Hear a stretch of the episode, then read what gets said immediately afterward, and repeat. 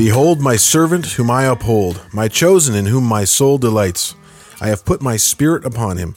He will bring justice to the nations. He will not cry aloud or lift, lift up his voice, or make it heard in the street.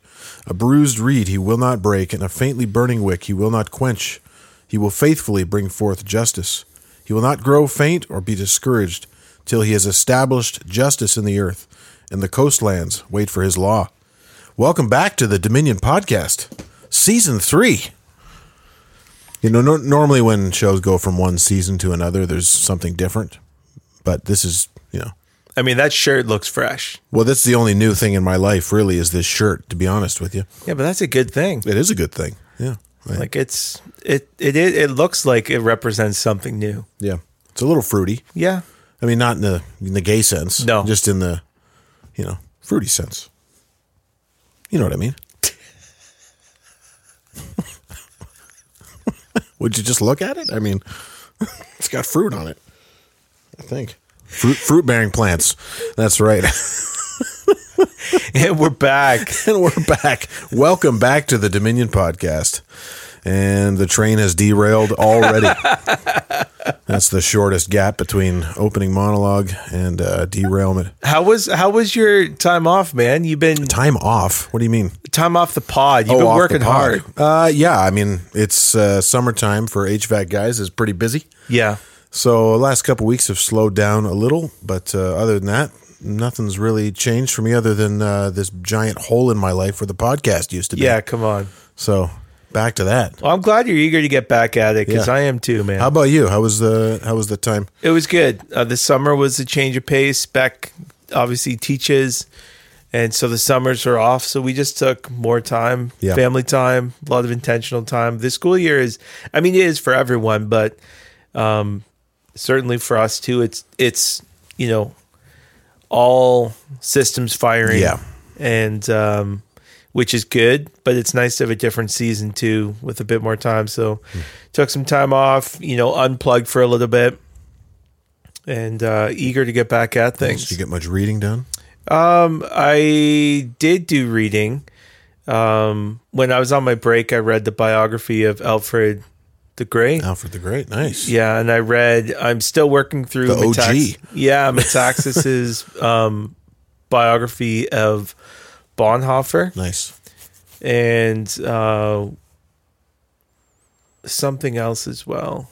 What else is it? Yeah, those are, those are, I tried to shift to biography. Yep. Just to change the pace. A lot of my reading is kind of like, I mean, obviously I'm in the scripture... Um, but it, as far as extra biblical, a lot of it is, uh, it feels like for things I need to know, like yeah. it's immediate needs. Yeah. I'm the same way. Yeah. So it's, I'm, I, I, I try to discipline myself to be reading things which are not driven by an immediate need, although they're helpful. Yeah.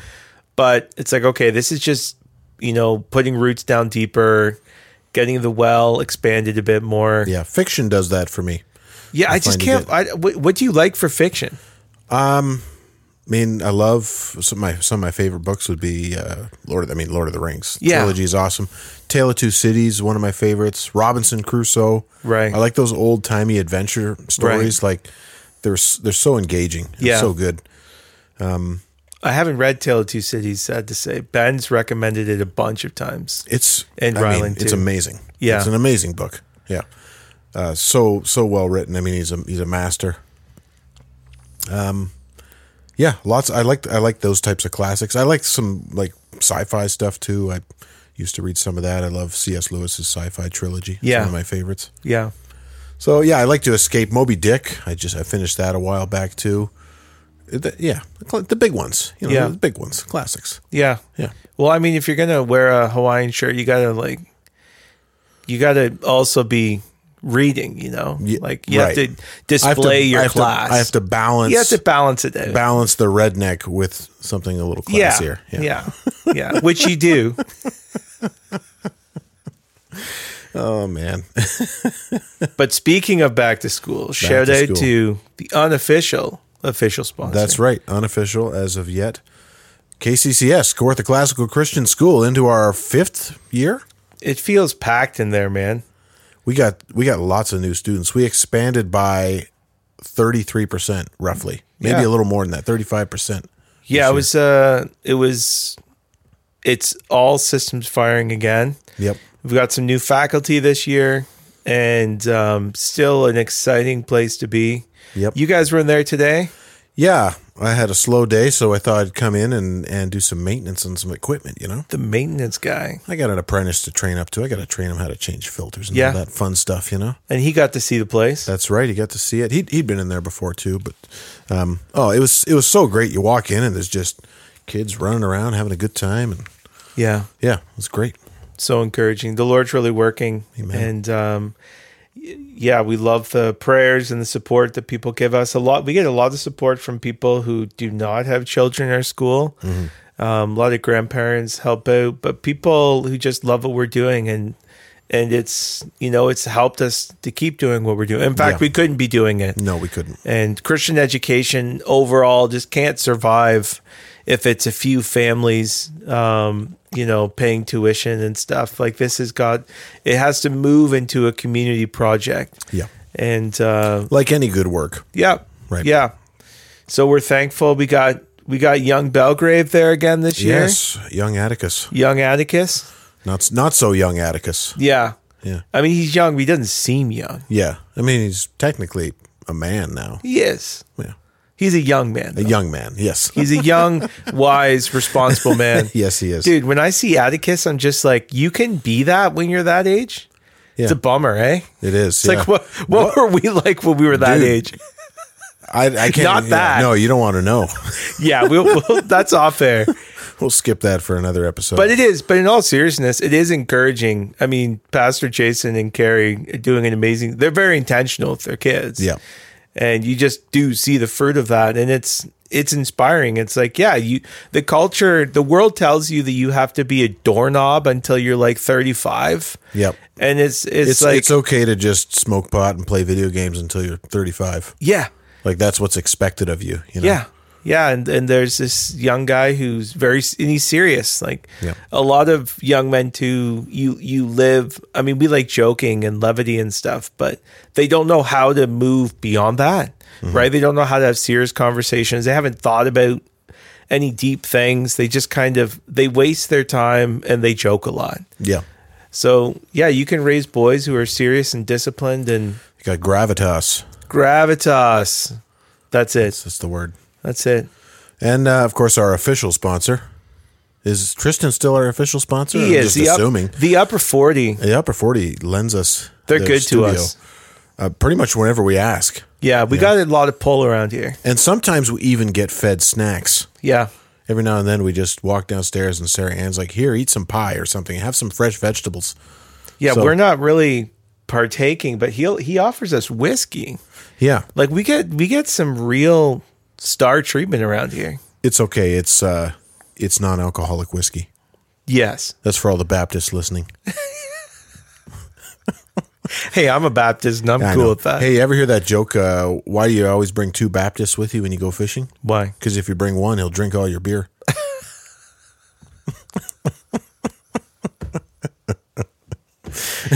There you go.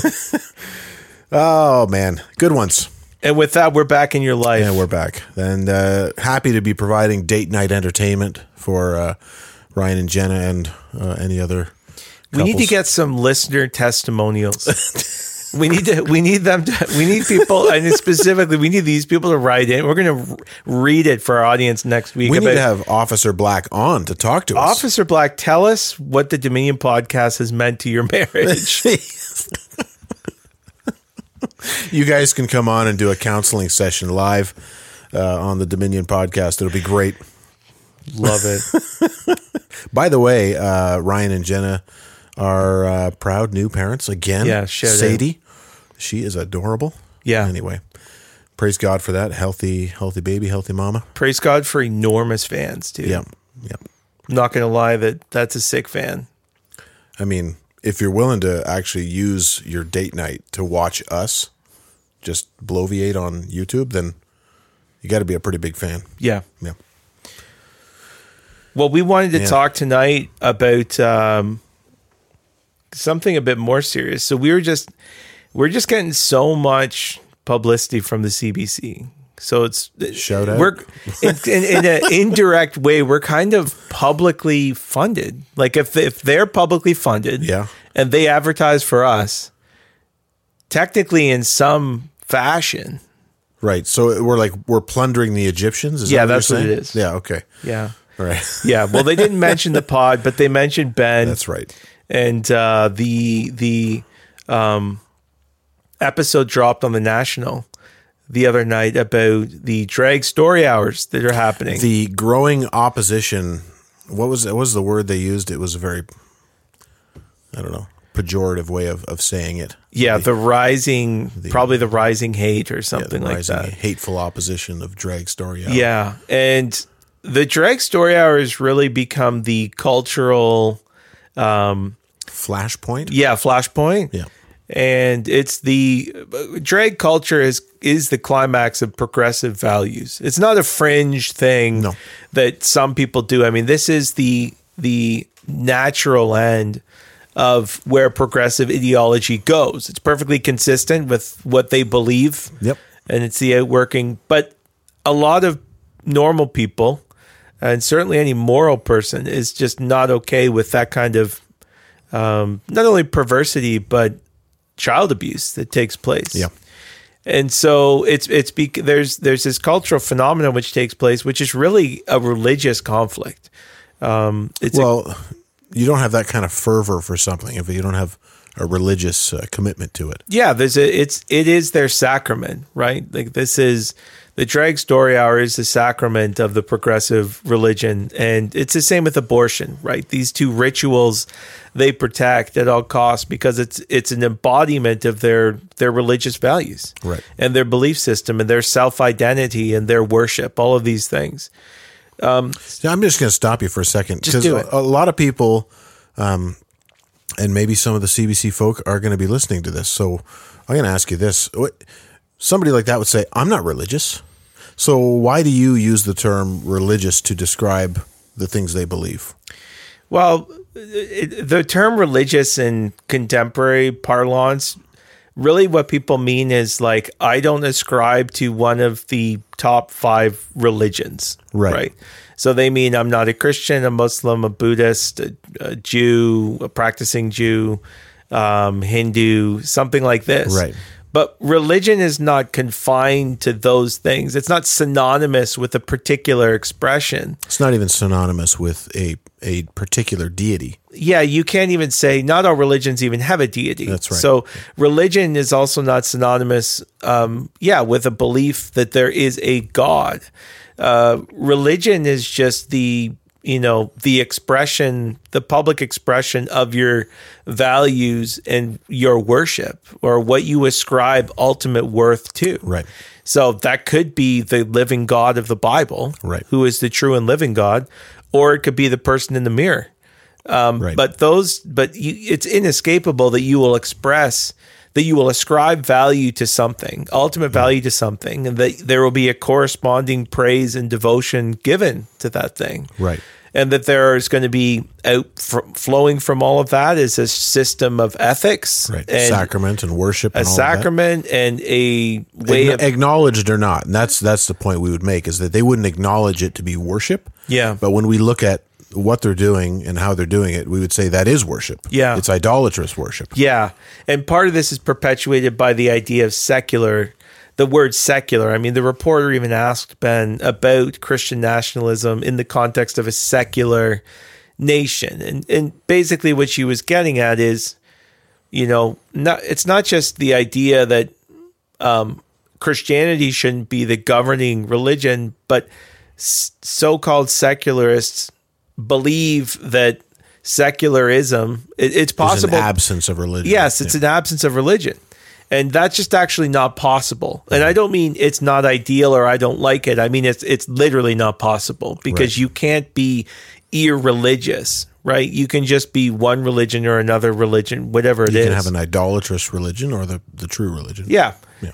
Um, and I kind of ironically, the, the early Christians were referred to as atheists. I mean, we were the ones who people thought were were irreligious, right?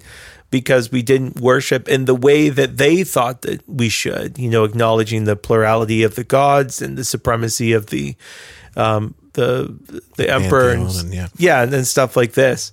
So um, anyhow, we can't get around the fact that we are religious, that there's going to be some, you know, standard by which we judge truth, and that we develop ethics and morality, and that we ascribe worth and express praise and all of these things. The question is just, which religion will it be?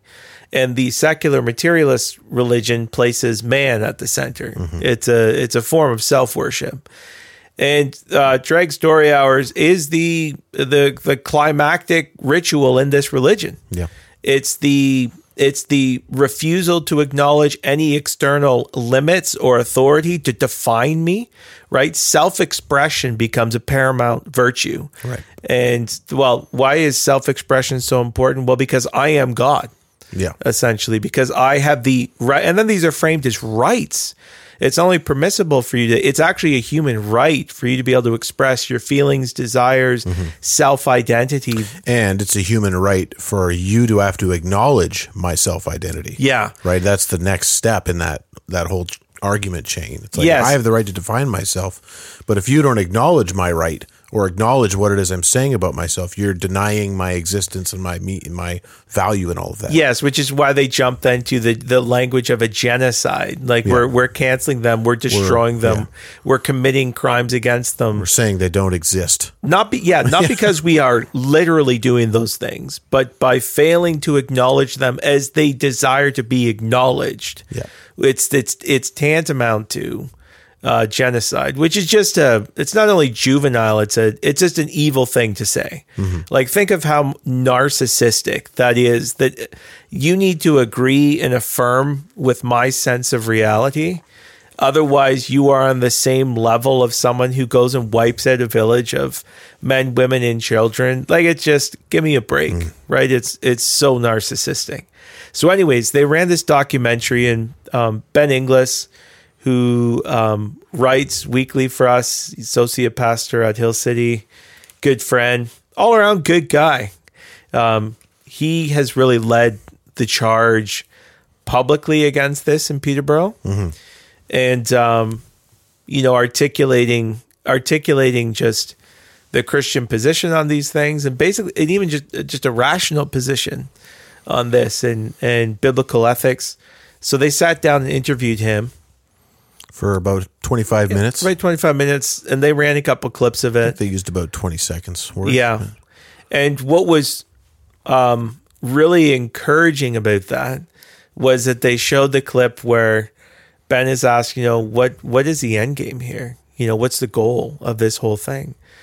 And on top of saying that he hopes that, you know, the drag is, you know, permanently erased from the public consciousness, Um, he says that the only way out of this is repentance. Like, the goal here is repentance. It's not, it's not uh, coercing people. It's not merely establishing um, policy. Although I would love for there to be public policy that prohibits groomers and pedophiles from influencing children. Yeah. Um, but it's ultimately repentance. Mm-hmm.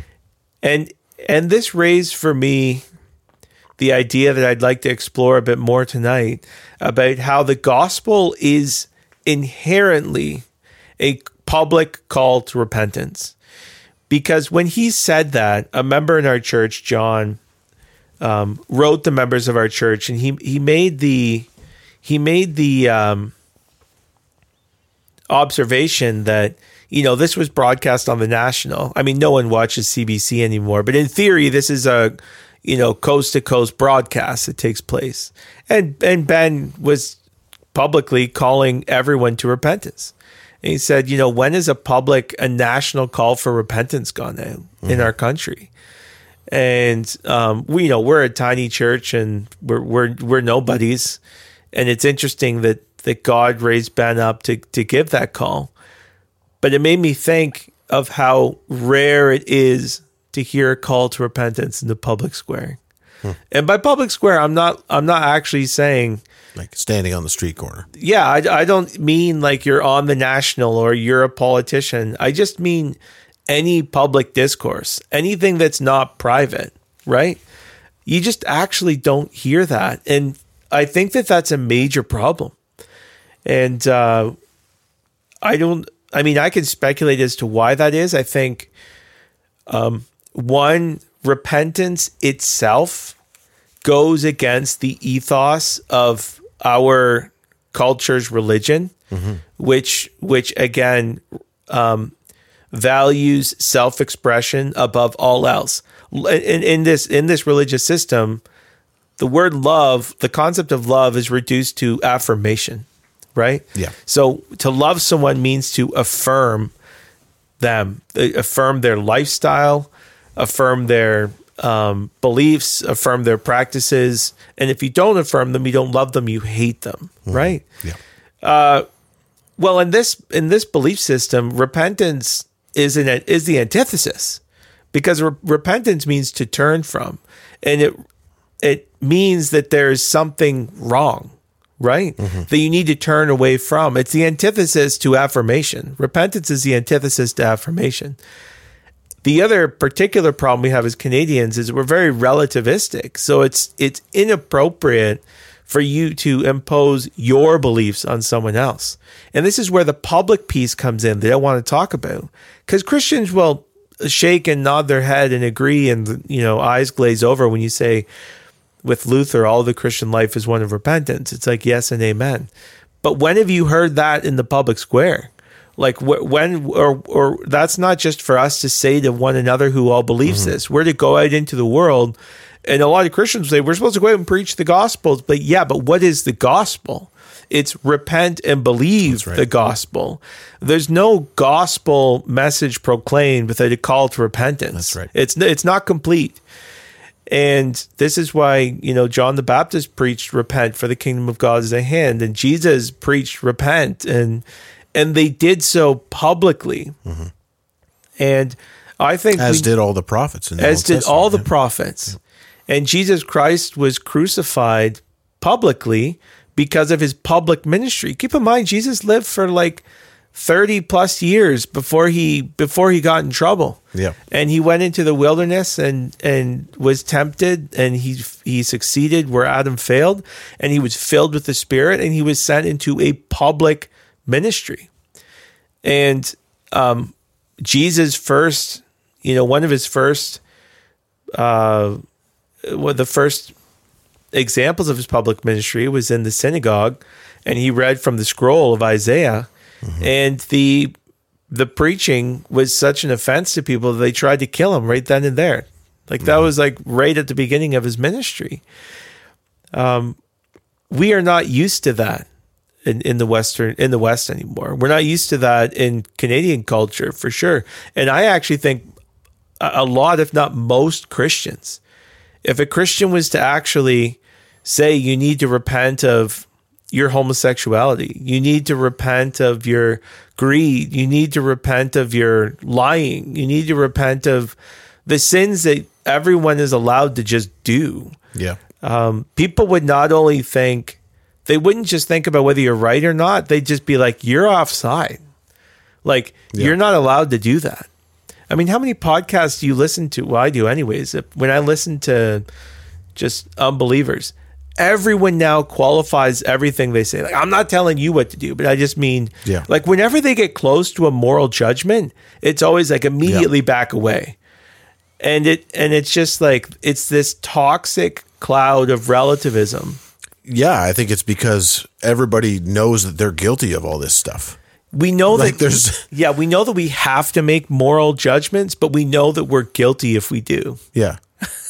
It's like, if you know you're doing the very same thing that that person's doing, are you going to call them out on it? Yeah. No, you're going to couch it and and make excuses for it. And yeah. Say, yeah, maybe in this, you know, whatever. You're going to be mealy-mouthed and offer up a word salad. Um, maybe we could focus on this, though. Uh We've been talking a lot over the last three years now um, on this podcast about the duty of the Christian to um, have a faith that is not confined to, you know, in between your ears and inside your heart mm-hmm. and inside your home, but it's it's meant to go out and be part of your work and part of your friendships and family, and it's meant to interact with politics and all of this other stuff. Uh, I suppose what we need to do next is say that the life of the church should also have that sort of outward focus. Mm-hmm, mm-hmm. Um, obviously, there's the inward teaching focus of the church and discipleship, but there's also that prophetic role, and perhaps we've been neglecting that. Uh, is that kind of what you're getting at? Or? Yeah, yeah. I think the public prophetic role. Um, and again, I, I don't even think everyone plays a different role here. Like, I don't expect someone who's raising five kids uh, to to have the same public um, influence or voice or opportunity that that someone who, like, even like me, like a pastor, someone who's set aside for the preaching of God's word and the teaching of God's word and for prayer. I think that more pastors ought to see themselves as public theologians. Mm. Like, a lot of Christians would say what Ben is doing is a distraction from ministry.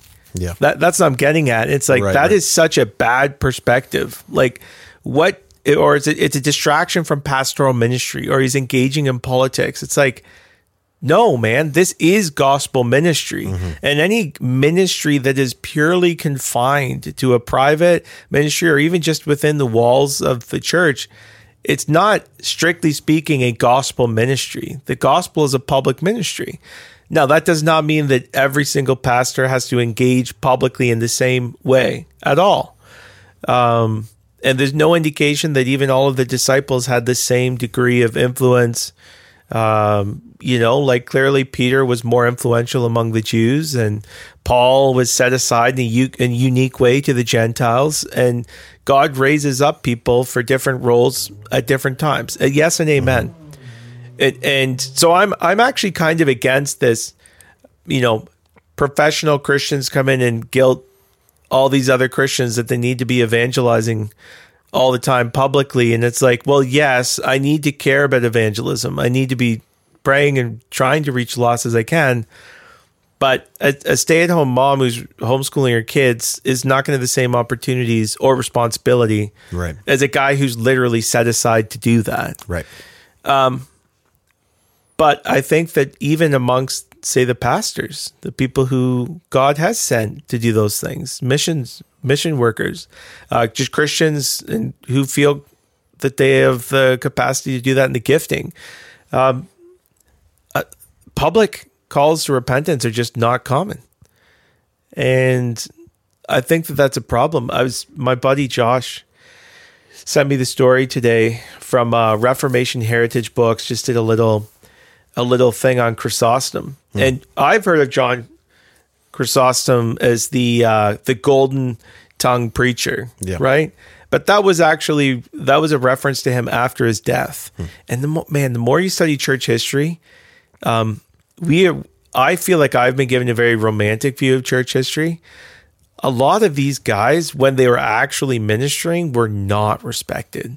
We talked about Spurgeon before. Yeah, Athanasius. Athanasius, even, Chrysostom. Uh, even uh, the Nicene Creed, when it was written, was the mi- minority position. Yeah, the minority position. It was position. Not accepted for eighty yes. years. And all of the prophets that were killed, yeah. like they're, they're decorating the tombs, and, and it's just like, you guys do know when those guys actually showed up, y'all killed all of them, right? Yeah. Like, you didn't honor them, you yeah. know, you didn't respect them. Yeah. It's like this later I, thing. We shouldn't expect it to be any different. No. I mean, maybe there's times of extended peace and gospel um effectiveness where the, the leaders in the church are respected during their time, but that's not the norm. So I want to read this excerpt that the Reformation Heritage Books had. Um, Chrysostom was ordained in three eighty-six in Antioch, where he became renowned for incisive expository preaching. He simply proclaimed the gospel and its implications for all of society's pet sins. So Chrysostom saw no reason to change his message when he was kidnapped and made Archbishop of Constantinople in three ninety-eight. Got kidnapped to be a bishop somewhere. Yeah, this guy was hard. But um, no, it's interesting there because there's there was a great article that went around about the rise and fall of the gospel-centered elite or yeah, something yeah. like this. And the gospel-centered movement was a reductionist theological movement, yeah. right?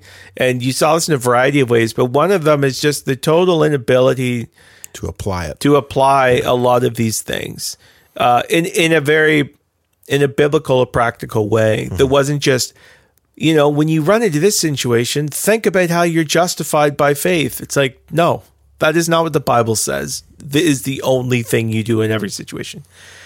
You apply the gospel practically by calling people to repent of their sins. This is what John the Baptist is. This is what mm. Jesus did. They keep bear fruit in keeping with repentance. Soldiers, you're supposed to do this. Stop extorting people, right? Yeah.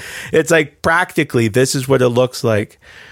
In his new role, John attempted to reform the moral climate of the capital city. Well, that's legalistic, right? How could you, why would you seek to reform the moral climate? He should have just preached the gospel, and, you know, why is he worrying about politics? Yeah. yeah. And, and, mor- and morals, like, isn't that yeah. just moralism? But met strong opposition. The Empress uh, Eudoxia called for John's removal because he preached against the greed of the rich. So he hit a nerve. The local clergy and the Bishop of Alexandria took issue with Chrysostom's convicting calls for holiness. So even the church is offended by him. Yeah. In four oh three, they led a movement to have John Chrysostom deposed. The people of Constantinople, however, were outraged and rioted in his support. John was reinstated the next day. Not all fright, not at all frightened by this ousting, Chrysostom returned to his pulpit with the same message that got him removed.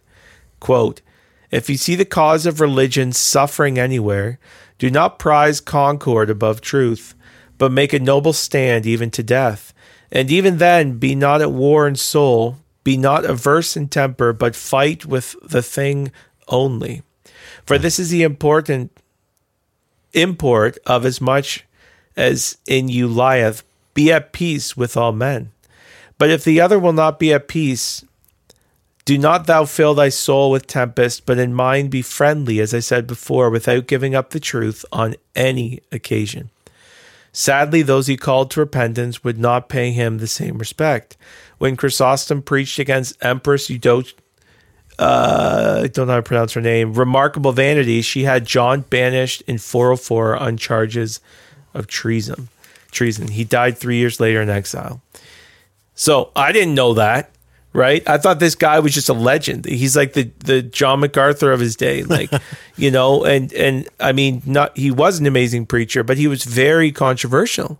And he was controversial not because he sought out controversy, if I'm reading this correctly, and this is accurate, but because he called people to repent of actual sins. And not just the people in front of him, that he publicly called for the repentance of his city, for the repentance of his His of, of the nobility, for the repentance of the ruling class, for the the actual idols of his day. Mm-hmm. He called those down. This just follows John the Baptist, who came preaching in the wilderness of Judea, Matthew three says. Repent, for the kingdom of heaven is at hand. And he goes on to see to to rebuke the Pharisees and Sadducees who came to his baptism, saying, "You brood of vipers, who warned you to flee from the wrath to come." We We later read that, um, you know, Herod had him beheaded because he was, uh, John was saying to Herod, "It's not lawful for you to have your brother's wife." This is Mark six. And Herodias had a grudge against him and wanted him put to death. So John is put to death for telling the ruler um, that his his, action, his his life was immoral. And so many people today would say, um, that's not your role, that's not your place, uh, that you're not actually preaching the gospel. Um, and then obviously this is, I mean, Jesus' life too. Yeah. So I just think we need a reorienting in our mind about what do we think the Christian life and, and ministry is? And what do we think gospel ministry is? And if it's not a public call to repentance, Uh, we have to ask ourselves if we actually have a real ministry. Yeah. Uh, I just finished spending uh, a lot of time in Colossians, mm. and it's striking, and you see this all through the New Testament. Once it's like one of those doctrines when when you first see it, and then you start seeing it everywhere, you know. Um, but these these lofty theological ideas are always paired with practical uh, practical living. It's like, you know, so. Um, In in Colossians three, right? If you have been raised with Christ, So, I mean, that's a lofty theological idea. He's talked about being dead and being raised. Now you're joined with Christ in his body. He is the head of the church. Yes. All of this stuff, you know, therefore put to death what is earthly in you, sexual immorality. And it goes on to list all these things. And it's like this all through the New Testament. It's, there's always practical, moral issues that are, that uh, proceed these theological ideas mm-hmm. and the topic of, of salvation. Mm-hmm. And so, yeah, I don't know. I, you just can't divorce uh, that that gospel message from holiness. Yeah, from like how sh- how do I live? Yeah, like how do I live now? Yeah, and they're not divorced. Like it's not yeah. it's not moralism yeah. to teach people to be moral. It's it's to teach them to be Christ-like. To teach them um, to walk in a manner yeah. worthy of the calling to which they've been called. Therefore, as you received Christ Jesus the Lord, so walk in Him in the same manner. yeah. Right. Yeah. And the way that you receive him is with repentance yeah. and faith. And so it's like, and that's a good, that's a good verse too, because it's not a different way. It's not like you believe the gospel in this way and then you live the Christian life in this way, that in the same manner that you received him. So walk, yeah. right? And you, you can't say you've even come to Jesus Christ if the message that you responded to was not repent of sin and yeah. believe. And you can't say you came to him if if you're not walking in the way he says to walk. Yeah. Yeah. So it's it's like the call to repentance uh, and faith is the gospel call. Mm. Like the, the call to repentance and faith in Christ is the gospel call, is to preach the gospel. And that gospel must be proclaimed publicly, which means the call to repentance must be public. Mm-hmm. So as Canadians, we have to get rid of this idea that the call to repentance is offside, it's inappropriate. It's something you do one-on-one. It's something you do one-on-one. It's after you develop a relationship with someone, um, which I, I've noticed that the people who do that, who say that, don't actually do that. You know what I mean? Um, but it's something, it's a responsibility that God has just given to his people. Mm-hmm. Especially preachers of the gospel, you know, to publicly call people to repentance. And here's here's the rub. This is a gift. Mm-hmm. I mean, for you to hear the call to repentance and for the Spirit to work through the Word, to awaken your heart to the beauty of Jesus Christ, to the dead end of your sin, and to um, the hope that you could have through new life in Him, that is a wonderful thing. Yeah. And the doorway into that is through repentance. Yeah. It's just it's just like throwing people a, a lifesaver when they're drowning. You know, it's it's opening a door when they're just completely surrounded mm-hmm. and entrapped. And um, we ought not to be ashamed of that. Absolutely not. And uh, and hear, hearing that on the C B C was was pretty pretty awesome. I know yeah. Ben was a little upset. They they kind of cut um, what it actually means to repent. Like yeah. he didn't get to describe what that meant. Yeah. But at least that call was there. Yeah. Uh, and uh, you know somehow it slipped past the editors, but uh, yeah. they they probably just don't have any idea what it means. I mean, no. they they don't seem to understand anything that we say. No. Um, no. Which. Uh, Which is too bad, but we we we pray that there'll be some fruit from that. Yeah. Yeah, Jacob Leeming, who writes for Dominion Press as well, did a great article today. Um, and he closes, it's an article on repentance, hmm. recovering the lost virtue of repentance. And he, he closes with this. In an age of stunning and nauseating self-righteousness, Christians need to once again recover the message of a lethal and liberating repentance. Lethal in that repentance demands the death of our entire selves with all of our lusts, ambitions, cravings, and desires, and yet liberating since it is God's appointed means of raising us from death to walk in newness of life. There can be no hope for us as a nation, much, much less as individuals, until we begin to believe this truth again. The way to Christ and thus to the infinite wellspring of joy and life itself is through the narrow gate of humble penitent faith. The sacrifices of God are a broken spirit, a broken and contrite heart. O God, you will not despise. Mm-hmm. Psalm fifty-one, seventeen. And I mean, that's the hope too, that repentance is not a, a beating down. Yeah. Um, God does not despise or turn away anyone who repents of their sin. Yeah. Um, he will receive everyone who says, this is the wrong direction. This sin leads to death. And I am turning to you for forgiveness. And I mean, that's that's just an absolutely amazing thing. Um, yeah, praise mm-hmm. God for that. Yeah. So if you haven't seen that uh, ten-minute documentary, don't waste your time. Um, yeah, we no, just, just told kidding. you everything you need to know. Just told you everything. Uh, the the other thing that struck me about it, uh, just one one more thing, is they, they showed a couple scenes where um, in one of them, one of the drag queens was crying, and in another one, the mother of one of the drag queens was crying. And there's this there's this emphasis that if, if somebody has had their feelings hurt and, and they've been emotionally hurt, that has given them now a victim status, and they're immediately you're immediately supposed to sympathize with them. Yeah, um, I thought it was kind of funny though. Well, yeah, it's just part of this whole victim culture where you establish your morality by establishing the degree to which you are a victim, right? Or offended, and the, yeah. Yeah, the more of a victim you are, the more of a the more righteous you are. Uh, But I mean, the Bible says that there's a kind of sorrow that leads to death, mm-hmm. and there's a kind of sorrow that leads to repentance, and godly sorrow leads to repentance, and worldly sorrow leads to death. So, like, it's quite possible. Like, I don't doubt that those fe- those tears are authentic. No, me neither. It's like, but we can weep selfishly and um, vainly, yeah, and wickedly. You know, because we don't like that our kingdom and our throne is under attack. We don't like that people don't affirm us. Yeah. It's like, that's not a sign of virtue. Yeah, that's actually one of the worst things about us is our self-pity um, because people don't do what we want them to do. Yeah. Um, but, I mean, we pray that that man's tears turn to tears of of godly grief and um, grief over sin, which leads to repentance, which leads to tears of rejoicing mm-hmm. for the life that he could have. Absolutely.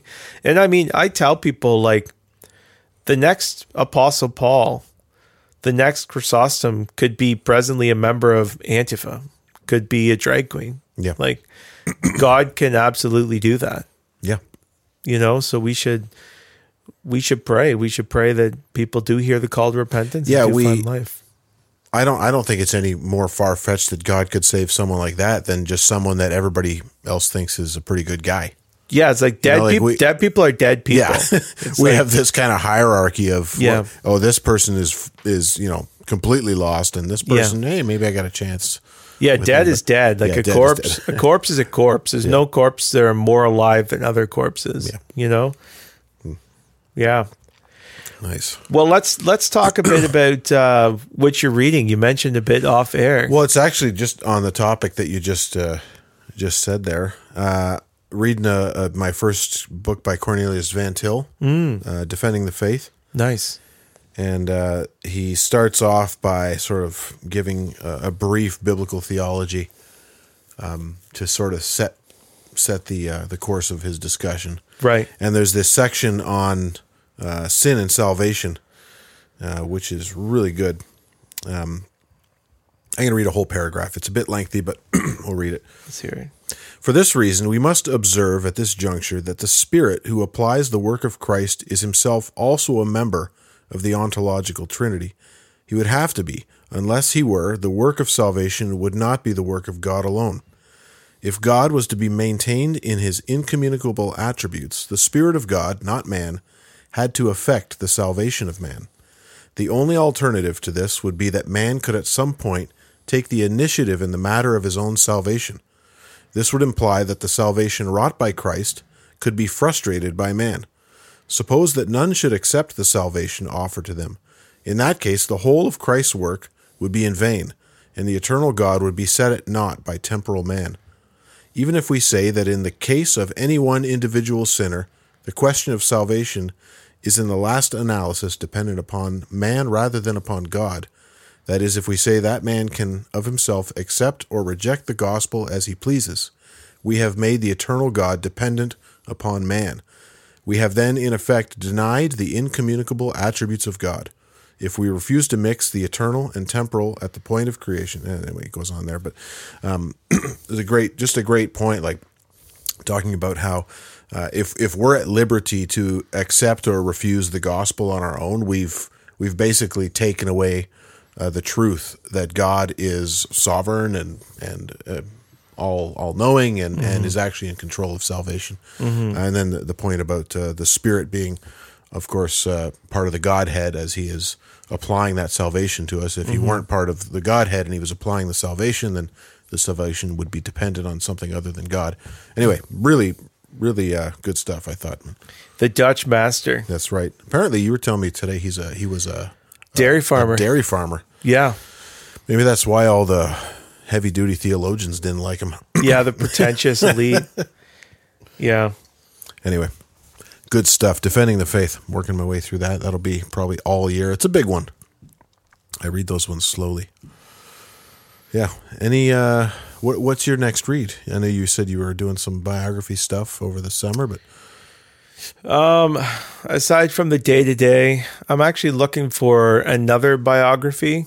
I actually, I, I do have a couple I need to be reading. Yeah. A couple more I could read. I'm looking for a fiction. If listeners oh, have a recommended I'll, fiction, I'll bring you some fiction. Drop a line. Uh, I've also got, if you're interested, a book of small biographies by Glenn Sunshine called thirty-two Christians Who Changed Their World. Oh, I'd love to read that. Yeah, I just finished it. It's really good. Great. So it's thirty-two people you've probably never heard of. Nice. Uh, that were Christians and had an effect on the culture around them. And, you know, some were part of government, some were yeah. ministers or whatever. Anyway, it's really, really good. Goes all through church history, too. Love it. Yeah.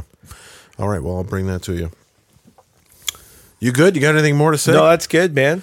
Well, we look forward to uh, to next time. Maybe we'll have a guest on next time, or maybe we'll have an interview next time. We don't even know. Flying by the seat of our pants here on the Dominion Podcast. But uh, thanks for joining us. I'll leave you with this. May He have dominion from sea to sea and from the river to the ends of the earth. May all kings fall down before Him. All nations serve Him. See you next time.